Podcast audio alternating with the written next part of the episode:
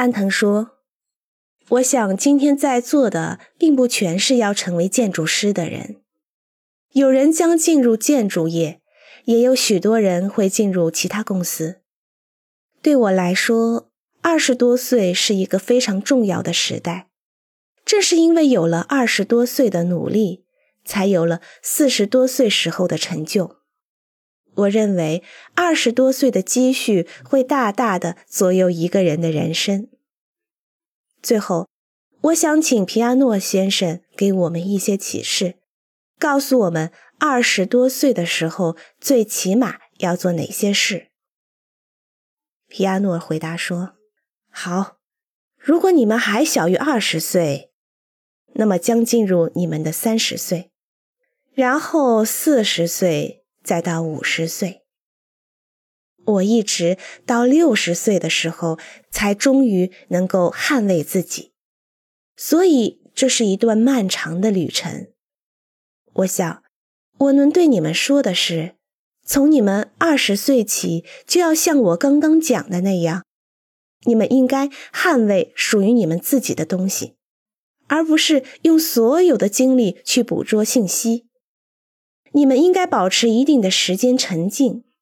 这是我的第一点建议，所以就像晚上睡觉前和早晨起来后喝杯水一样，你们每天至少有二十分钟时间一个人待着。这也应该是一个绝妙的想法。每个人都要试图去理解哪些是重要的东西，哪些是不重要的东西，这很要紧。另外就是我所说的贪婪，知识上的贪婪。好奇心是很基本的，看一看建筑界的人吧。如果没有建筑背后或底蕴中的东西去向上推动这座冰山的话，建筑就什么都不是。建筑如果是一种纯粹的学术，建筑就不存在了，这很可笑。没有内容，没有冰山隐藏的部分，一切就很荒谬。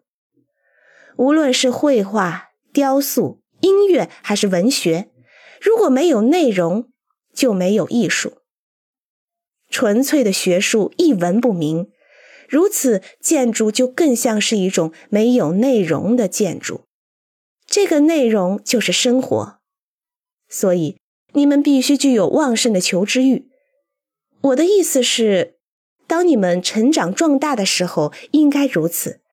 当你们三十四十乃至五十岁时，也是如此。等到你们六十岁的时候，就不需要了，因为你已经真正成为具有旺盛的求知欲的人了。欢迎关注和订阅，这样可以第一时间收听到最新的节目。也欢迎大家多多点赞，并在评论区留下你的看法。